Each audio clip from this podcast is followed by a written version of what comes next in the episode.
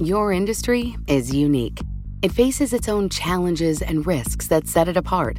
That means choosing just any insurance company just won't cut it. At The Hartford, we take pride in knowing the ins and outs of your industry and help provide solutions that suit how you do business. From liability and property insurance to workers' comp and more. At The Hartford, we don't just talk about specialization, we live it. Learn how The Hartford can help your business at thehartford.com. You know success when you see it, or you think you do. The people in the spotlight. But what about those small business masterminds who succeed at making their money work harder? They do that by having a business bank account with QuickBooks Money, which now earns 5% annual percentage yield. Making your money work as hard as you do? That's how you business differently. Learn more about QuickBooks Money at quickbooks.com slash 5APY. Banking services provided by Green Dot Bank, member FDIC. Only funds and envelopes earn APY. APY can change at any time. I've given up sugar and by default also alcohol for 30 days. And it's part of a larger sort of life experiment I'm doing called My Year of Abstinence, where I'm taking out different things for large periods of time, like 30 days, 60 days, 90 days, and then checking how they affect different aspects of my life.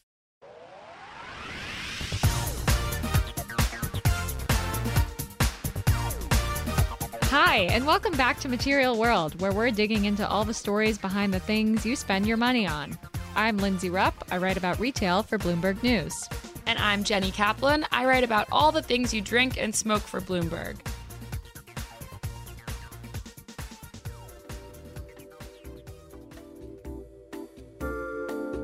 This time of year, most of us are constantly feasting on sweet treats. But every time I justify eating just one more holiday cookie to myself, there's a little part of me that feels really bad about my surging sugar intake. More people are trying to cut back on sugar, like Jacqueline Raposo, who you heard at the top of the show. She writes about people who make food and also co hosts the Love Bites podcast on Heritage Radio Network. She's giving up sugar for the entire month of November when figuring out what sugar meant, I was like, I either could go way extreme and take everything out, including, you know, dairy, because lactose breaks down into sugar in your body.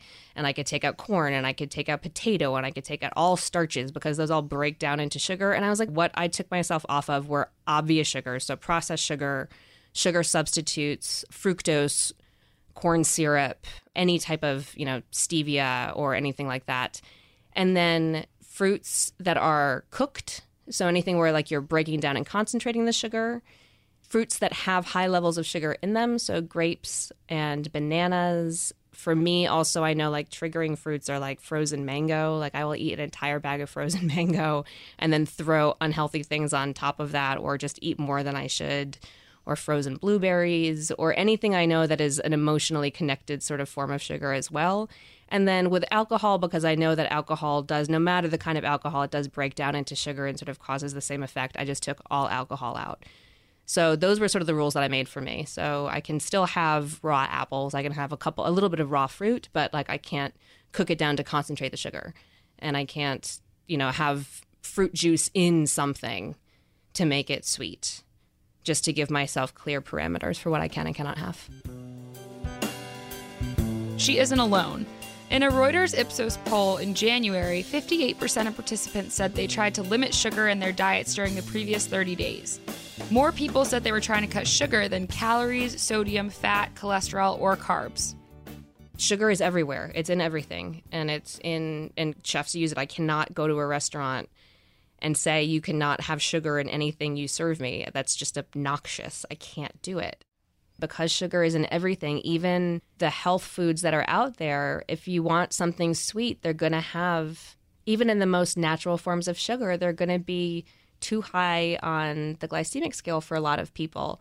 So if you want something in a package that you can grab, it's easier to find a product with fewer ingredients that are therefore safe because you're taking away things that you could be allergic to. And if you have sugar issues, the sugar level is going to be lower that's going to be satisfying, it's going to be more on the salty side. So it's a lot easier to find something like, you know, a beef jerky or a chip or a corn chip or a potato chip that's I can grab and I know the brands that are out there and I order the same ones all the time, and they come with me and they make me happy, and then I've eaten food, and the day goes on. Sugar, sugar, sweet thing, candy kisses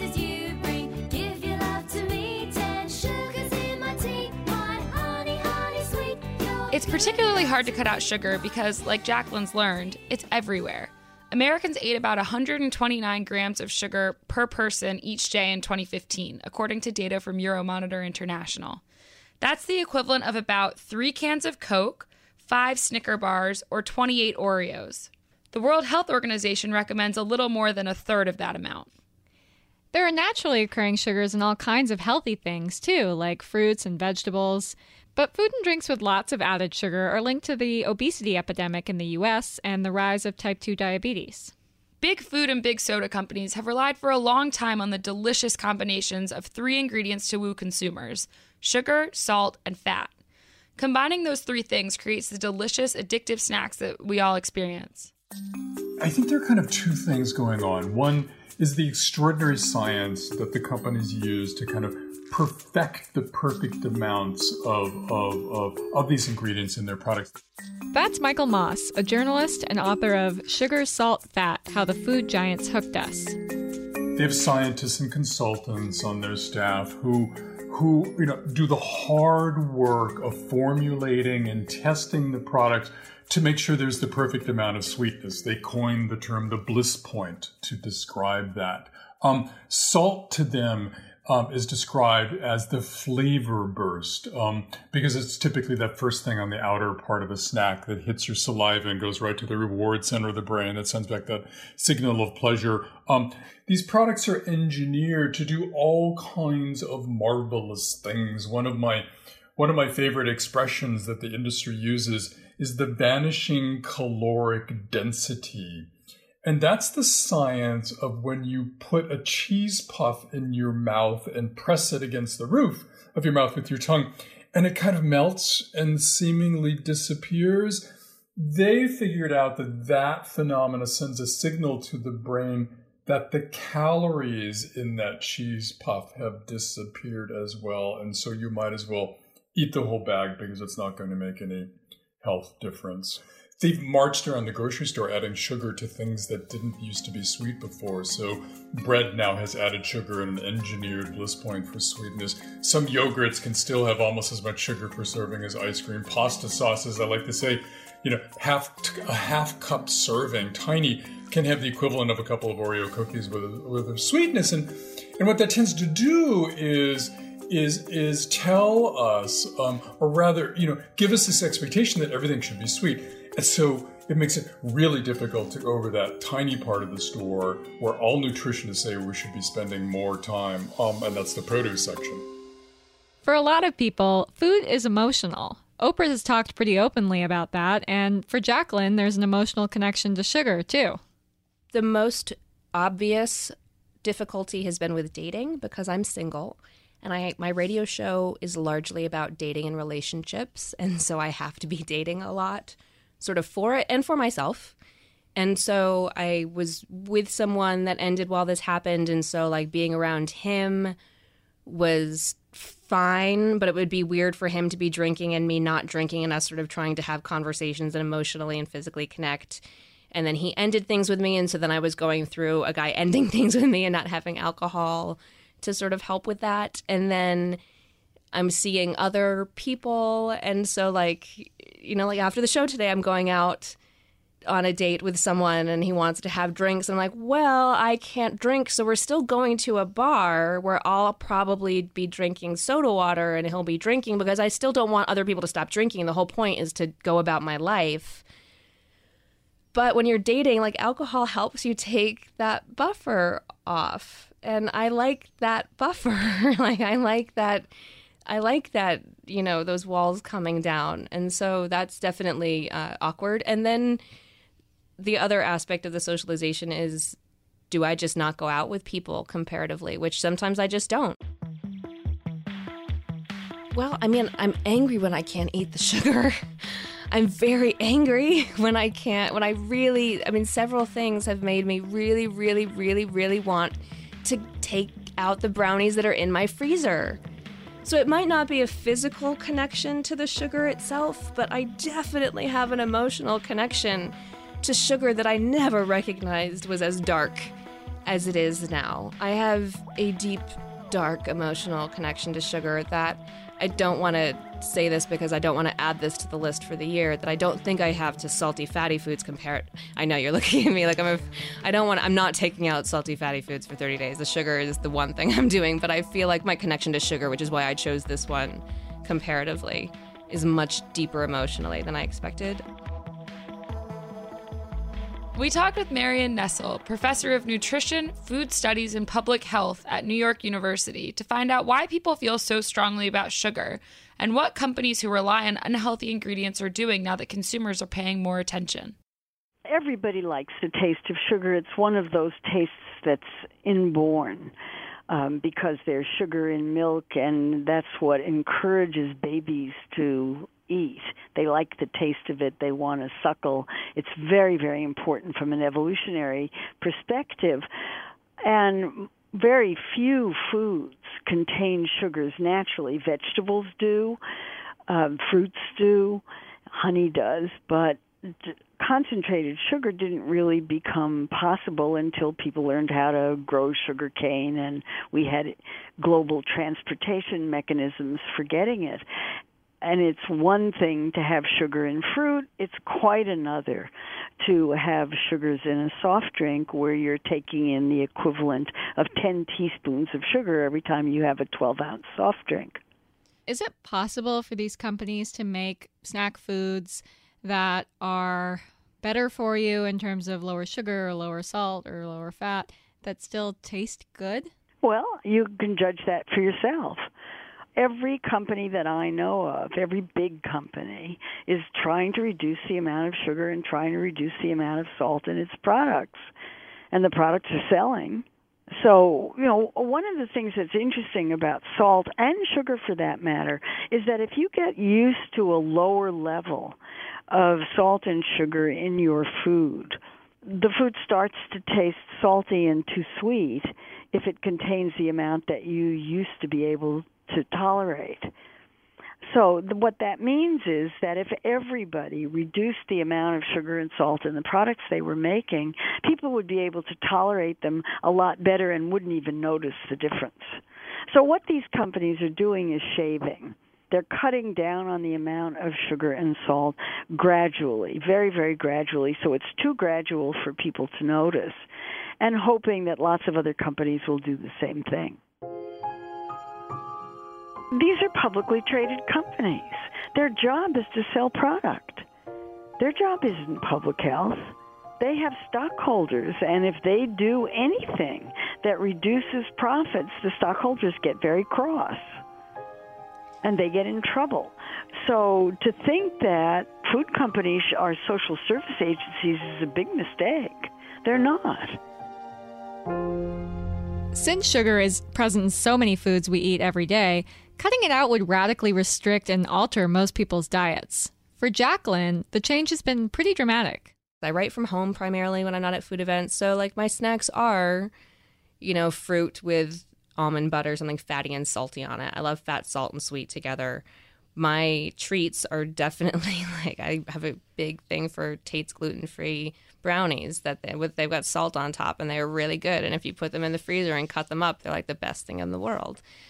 There's a lot of like quick things in my apartment that I can just grab and the biggest difference now is that because I can't just grab something, I just don't eat. and that and I did not expect that honestly. Like between stress and not having the ability to just grab something, I've this is not healthy and this is not normal and it's not something that my mother is going to be very happy about when like I tell her about this, but like I just eat a lot less now. And and when I do eat, I eat small portions of things that are really satisfyingly salty. I will eat, like on Monday on my way to my radio show, I hadn't eaten and it was two o'clock and I knew I was going to crash, so I picked up a bag of Lay's potato chips and I ate not the teeny one, like not like the the correct one portion one, like the three portion one or whatever. And between the subway ride to the to the radio show and the radio show on the way back, I'd eaten the whole thing. Uh, the other night, like I had it again, I hadn't eaten all day. I had to go out to a meeting and I like housed an entire plate of French fries and then uh, like a crudité with a really really savory hummus that had you know all this yummy it had like fried chickpeas on top and dill and it was like really concentrated and so it was all I ate all day but it was like really satisfying salty you know rich deep good yummy food Jacqueline's potato chip diet is music to big food companies' ears. In fact, taboo ingredients tend to have a cyclical pattern. Yeah, you can almost sort of look at decades and um, point to them, you know, as being the decade of sugar concern or the decade of fat concern or salt concern, and they they do kind of go in cycles. I mean, this this this latest sort of focus on sugar as the evil one in our diet. Um, I, it struck me as being kind of funny because back in the late 70s, there was a huge push um, to get the Federal Trade Commission, by its own staff, to crack down on advertising to children, especially on Saturday, which was totally dominated by advertising for sugary products. Um, and um, and things were going strong. The FTC was going to come up with some stuff, you know, despite kind of the food industry's pushback. And then there was the election in 1980, and Ronald Reagan came in, and that fell by the wayside. But but one of the fascinating things is that the companies themselves had become so sensitive to the public's concern about sugar that they started taking the word sugar out of the names of their products, and you could you could um, you could see this um, in cereals, especially where they just they dropped the word sugar out of out of I think frosted flakes instead of became instead of sugar frosted flakes became frosted flakes, as I recall, and sort of on and on like that. So so it's funny. The '80s was huge on sugar and it's huge again now as, as there seems to be a little bit more science pointing to to sugar as being one of the more problematic of the ingredients um, that, that we're overdoing it on. Companies are moving quickly to capitalize on these shifting trends. We brought in our colleague, Craig Giammona, to talk about how big food is approaching these desires. Craig covers packaged food companies including Hershey, General Mills, and Kellogg. Well, so, you know, the prominent example obviously would be Hershey. You know, the Hershey iconic chocolate company has been around for a century. They sell Reese's and obviously Hershey Kisses. They're, you know, they they make I think close to 90% of their revenue selling chocolate in the United States.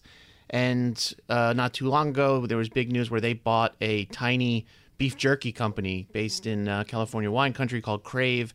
So that was a, a really clear example of Hershey saying, you know, we're under pressure from selling sugar and we're going to make this dive into protein snacks. So there's, you know, at some point going to be, they haven't really changed the label. So there's not Hershey beef jerky per se. They still call it Crave, but that was a pretty prominent example of a, you know, a sugar company essentially diving into something else.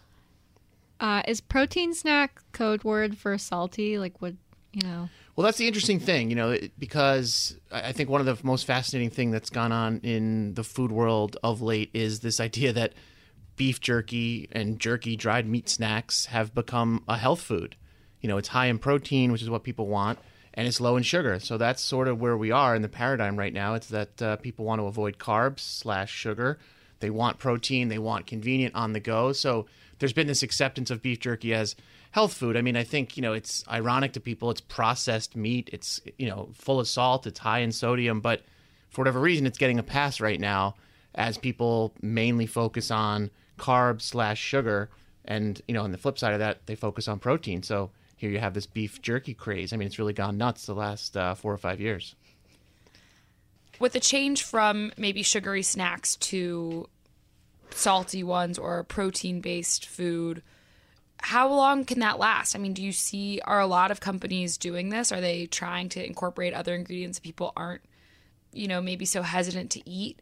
And is that itself kind of forming a bubble because these ingredient trends tend to be pretty cyclical?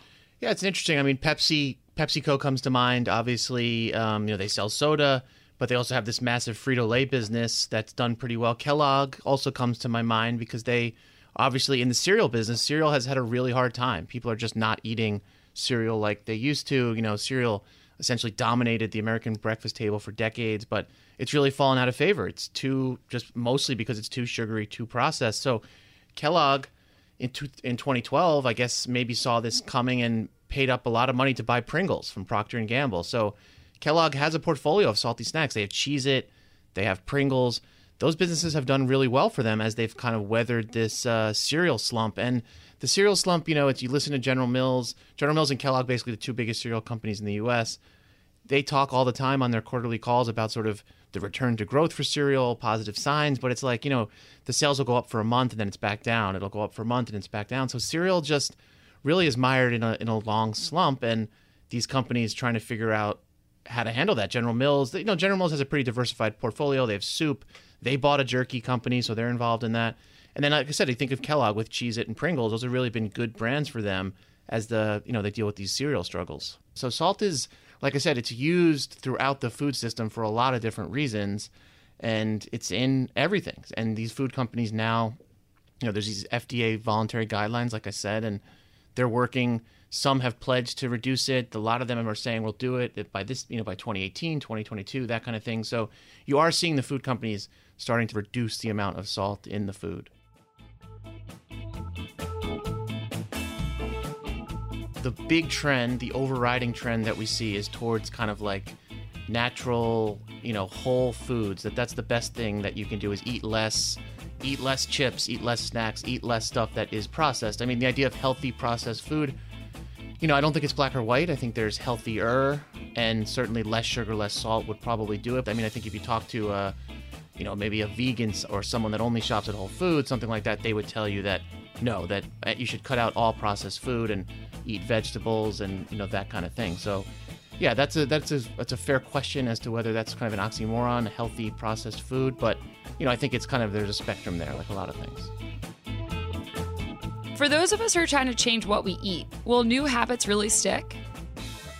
What I have realized by taking sugar out, even in the last two weeks, are the times that it is just a quick fix, that I go to the freezer to get the brownie because I just want it really quickly, versus the times when it's really worth it.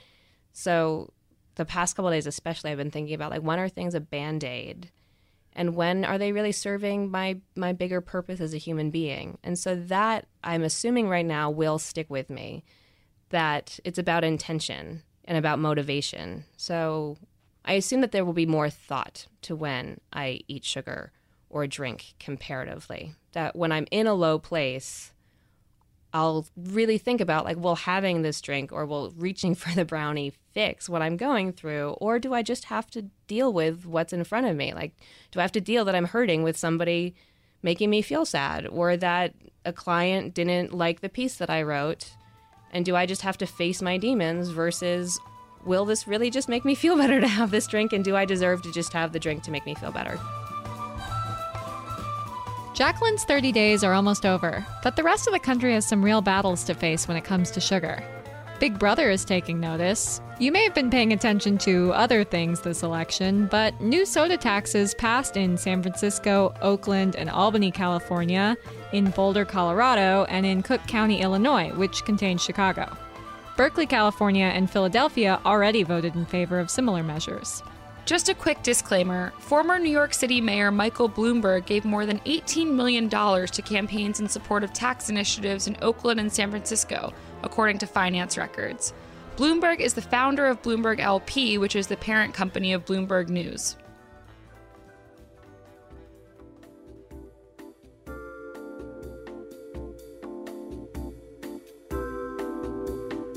Even as they fight against new regulations, companies are responding to consumer demands for healthier products. Coca Cola has increased its offering of smaller package sizes, which it says encourage people to drink less. It's also created new brands and is reformulating existing drinks to cut sugar. PepsiCo's chief executive officer Indra Nooyi talked about how the companies had to change with consumer demands in an interview with David Rubenstein for Bloomberg TV. How does PepsiCo, under your leadership, try to make uh, products like Pepsi Cola healthier? What is your uh, uh, plan to do that? Products like Pepsi Cola were invented many, many, many years ago when society was completely different. There was more undernutrition than there was overnutrition. And at that time, people felt that drinking products with that much sugar was all right. Society has changed, and it behooves us to change with society. So, what are we doing overall? We are launching more products with zero or very low sugar. We're taking Pepsi itself and reformulating it for lower and lower sugar levels. And so the idea is to train the consumer to start accepting carbonated soft drinks with lower sugar levels. Now, the challenge is overnight you can't train the consumer to do that. You've got to step them down piece by piece so that when we get to a level which is, you know, like 50 or 60 calories per 8 ounce or 70 calories per 12 ounce, they're comfortable with the product. So that's the journey we're on. And while these initiatives will help, for a lot of people, cutting out sugar just isn't a realistic option. Sugary processed foods are cheap, and many people can't afford or don't have access to the fresh fruit, vegetables, and proteins that would make up a healthier diet. The country's battle against sugar addiction is likely something we're going to be fighting for a long time. But there are signs of hope. If you think about grocery store soda and snack aisles, 10 years ago, 5 years ago, even a year ago, they look drastically different. Soda companies are pushing smaller pack sizes and reformulating drinks, and cereal makers are taking out artificial ingredients. As Marion Nestle said, these companies really have to be focused on their bottom lines. So these changes show consumers are really serious about improving their diets. Thanks for listening to this episode of Material World. Check out our other episodes at bloomberg.com, itunes.com slash material world, or wherever you listen to podcasts. You can find us on Twitter. I'm at Jenny M. Kaplan and Lindsay's at LC Rupp. To get the latest from our guests in this show, you can follow Michael Moss on Twitter at Michael Moss C or Marion Nestle at Marion Nestle. You can also find Craig Giammona at Sitka Writer. For more from Jacqueline, check out her show Love Bites on Heritage Radio Network and check it out on Twitter at Love Bites Radio. Material World is produced by Magnus Henriksen and Liz Smith. The head of Bloomberg Podcasts is Alec McCabe. We'll be back in two weeks.